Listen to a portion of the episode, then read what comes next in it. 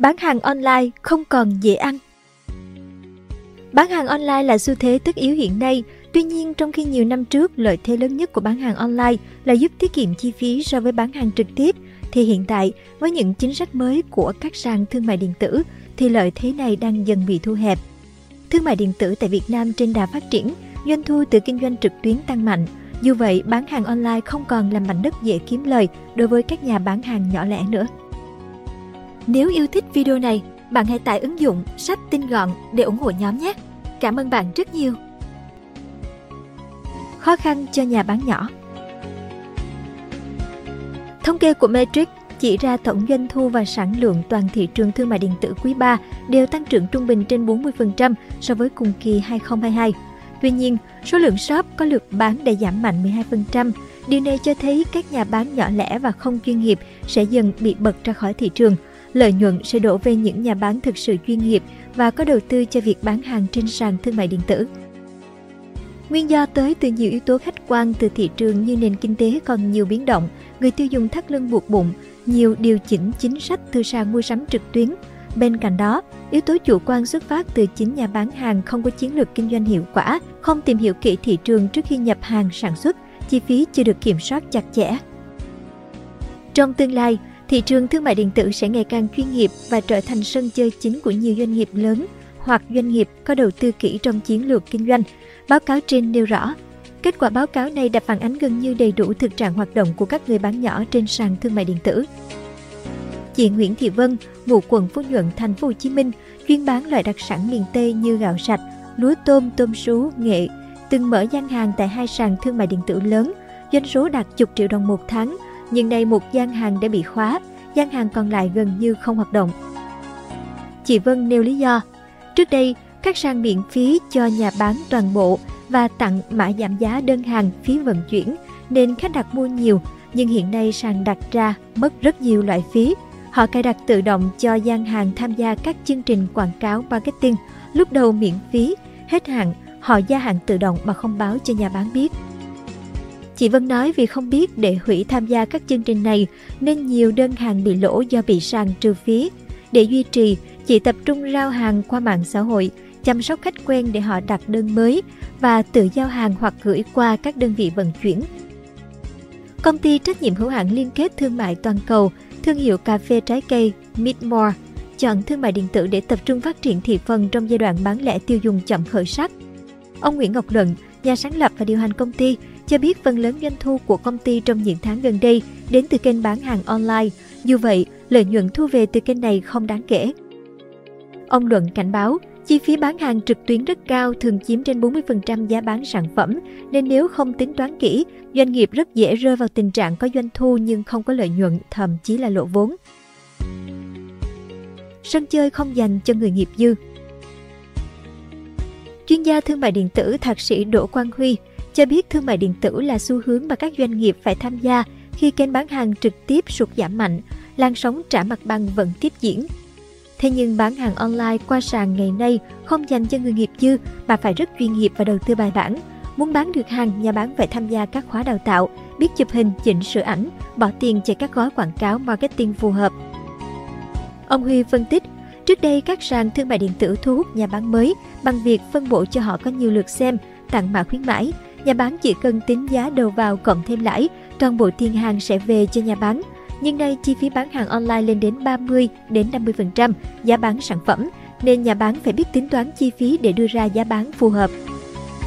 Trước thực tế hàng chục ngàn nhà bán bị loại khỏi cuộc chơi, ông Huy khuyến cáo các doanh nghiệp cần có nhân sự chuyên trách về thương mại điện tử, quản lý và khai thác tốt dữ liệu khách hàng. Bên cạnh đó, trước rủi ro về việc bị khóa shop, các thương hiệu phải duy trì sự hiện diện của mình ở tất cả các sàn, trên mạng xã hội và xây dựng website riêng là điều nên làm, chuyên gia thương mại điện tử này khuyến cáo.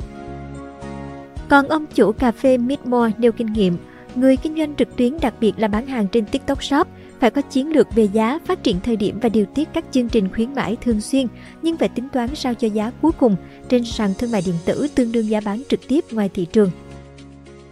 Ở góc độ người trong cuộc, giám đốc kinh doanh một sàn thương mại điện tử thuộc top 5 tại Việt Nam cho rằng đang có cuộc sàng lọc tự nhiên các nhà bán hàng trên thị trường online. Theo quy luật, người bán hàng quy mô nhỏ sẽ dần bị loại. Chi phí bán hàng trên sàn ngày càng tăng, một số sàn tăng phí vô tội vạ. Cá biệt có sàn tăng phí 4 lần một năm cùng nhiều khoản phí khác khiến lợi nhuận của nhà bán ngày càng mỏng. Một nhà bán trước đây bán hàng trên sàn thương mại điện tử có thể kiếm lời ít nhất 15% đến 20%, nhưng nay chỉ còn khoảng 5%. Tỷ lệ này đối với doanh nghiệp lớn là số tiền lớn, nhưng với nhà bán nhỏ doanh số 100 triệu đồng một tháng thì chỉ được 5 triệu đồng, không đủ để họ đảm bảo cuộc sống. Ngoài ra, cũng có không ít nhà bán chủ động bỏ sang thương mại điện tử, chuyển hẳn sang kinh doanh trên mạng xã hội để né thuế. Ông Võ Độ Thắng, giám đốc trung tâm an ninh mạng Antenna, cho rằng không khó để tạo và đóng gian hàng trên sàn thương mại điện tử. Cạnh tranh trên không gian mạng luôn diễn ra, vì vậy nhà bán phải đa dạng hóa sản phẩm, tìm được nguồn hàng giá tốt, thương lượng với nhà sản xuất để có giá tốt, đồng thời thương lượng với chủ sàn để có chi phí hợp lý.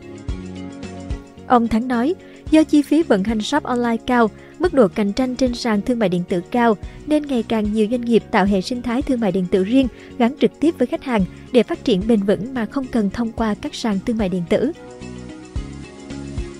Không thể bỏ sàn thương mại điện tử Chuyển sang bán hàng online là xu hướng bắt buộc thay thế dần cho bán hàng trực tiếp, truyền thống. Chính vì sự phụ thuộc vào kênh bán hàng online quá nhiều, cho nên nhiều sàn thương mại điện tử đã tạo ra những sân chơi riêng, buộc doanh nghiệp phải theo nếu muốn được bán hàng trên sàn thương mại điện tử của họ. Chị Thu Hòa, chủ hộ kinh doanh tại quận 4 thành phố Hồ Chí Minh chia sẻ, mình đã làm nhiều kênh bán hàng online như Facebook, website, nhưng nền tảng nào bán hàng cũng rất thấp. Riêng bán hàng trên các sàn thương mại điện tử thì doanh số chiếm đến 80% tổng doanh thu online của mình. Theo chị Hòa, gia đình chị kinh doanh hàng may mặc online từ nhiều năm nay, nhưng chỉ đến khi tiếp cận với nền tảng TikTok thì doanh số bán hàng của gia đình chị mới thực sự tăng mạnh.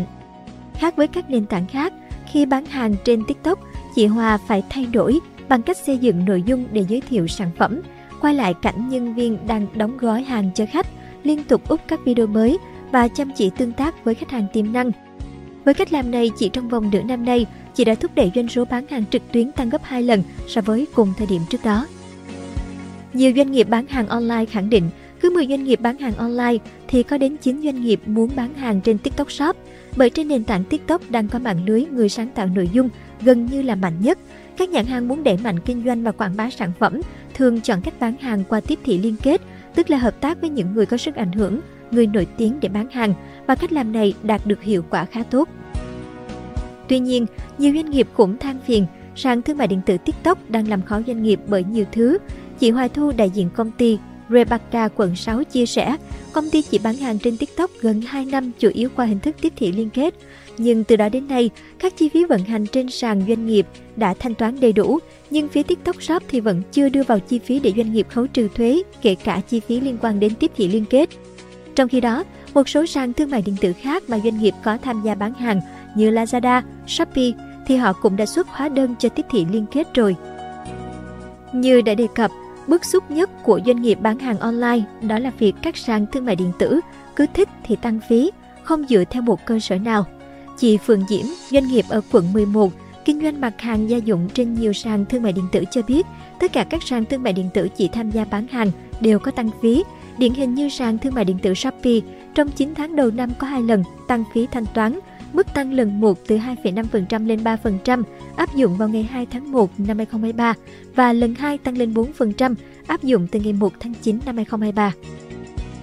Với xu hướng hiện nay thì việc chuyển đổi sang online là bắt buộc nên các sàn thương mại điện tử dù có tăng phí đến đâu thì doanh nghiệp cũng cố phải đu theo. Tuy nhiên, một số sàn thương mại điện tử tăng phí 1 đến 2 lần một năm thì doanh nghiệp vẫn còn gồng được, nhưng có sàn tăng phí 3 đến 4 lần một năm như TikTok từ đầu năm đến nay tăng phí 4 lần thì thật sự quá sức đối với doanh nghiệp. Trong khi đó, chất lượng dịch vụ của các sàn thương mại điện tử cũng như các đơn vị liên kết thì không được cải thiện. Chị Phượng Diễm dẫn chứng, phí vận chuyển hiện đang là trở ngại lớn cho doanh nghiệp. Phí giao hàng liên tỉnh trong nước hiện đang cao hơn phí giao hàng từ Trung Quốc về Việt Nam và chất lượng giao hàng rất thấp, đặc biệt là hàng đi tỉnh. Như sản phẩm của doanh nghiệp chị là mặt hàng quạt máy, trước đây bán ở tỉnh có doanh số rất cao, nhưng hiện nay riêng chi phí vận chuyển chiếm đến 130.000 đồng một sản phẩm. Chưa kể trong quá trình vận chuyển sản phẩm bị những lỗi hư hỏng, khách không nhận hàng. Điều đó khiến việc bán hàng của doanh nghiệp hiện nay vô cùng khó khăn. Chị Hoài Thu bức xúc Rebecca bán sản phẩm nhập khẩu chính hãng của nhiều thương hiệu trên sàn thương mại điện tử, tuy nhiên cũng bán trên một sàn thương mại điện tử, nhưng có một số doanh nghiệp không phải hàng giả mà là bán hàng sách tay cùng thương hiệu mà Rebecca đang bán với giá thấp hơn nhiều. Cho rằng chất lượng dịch vụ của sàn thương mại điện tử chưa được cải thiện, khiến việc cạnh tranh của doanh nghiệp bán hàng chính hãng gặp nhiều khó khăn, chị Thu đề xuất. Sàn thương mại điện tử nên có một chế tài rõ ràng hơn đối với những cá nhân, doanh nghiệp bán hàng trên sàn thương mại điện tử. Tất cả đều phải đáp ứng đầy đủ những quy chuẩn về hóa đơn chứng từ để tạo ra một sân chơi công bằng đối với hoạt động kinh doanh trên sàn thương mại điện tử. Trong khi đó, Nghị định 98 trên 2020 cũng quy định kinh doanh hàng sách tay bị coi là hàng nhập lậu, không có hóa đơn chứng từ kèm theo, không khai báo hải quan, bị phạt gấp 2 lần so với trị giá hàng hóa. Liên quan đến việc tăng phí ở các sàn thương mại điện tử, ông Nguyễn Minh Đức, Phó Tổng Thư ký Hiệp hội Thương mại điện tử Việt Nam Vcom giải thích, đây là sân chơi của các sàn thương mại điện tử. Nếu doanh nghiệp mua dịch vụ của họ thì phải chấp nhận, họ tăng phí thì doanh nghiệp cũng phải chịu. Tuy nhiên, doanh nghiệp đâu phải có giải pháp duy nhất là chỉ bán cho các sàn thương mại điện tử, mà doanh nghiệp phải bán hàng đa kênh. Ông Lê Huỳnh Minh Tú, Phó Giám đốc Sở Công Thương Thành phố Hồ Chí Minh khẳng định, việc tăng giá trên sàn thương mại điện tử không phải là mặt hàng kê khai đăng ký giá, cũng không phải quản lý giá mà là thỏa thuận dân sự giữa sàn thương mại điện tử với người bán trên sàn. Cảm ơn bạn đã xem video trên kênh Người Thành Công. Đừng quên nhấn nút đăng ký bên dưới để ủng hộ nhóm nhé!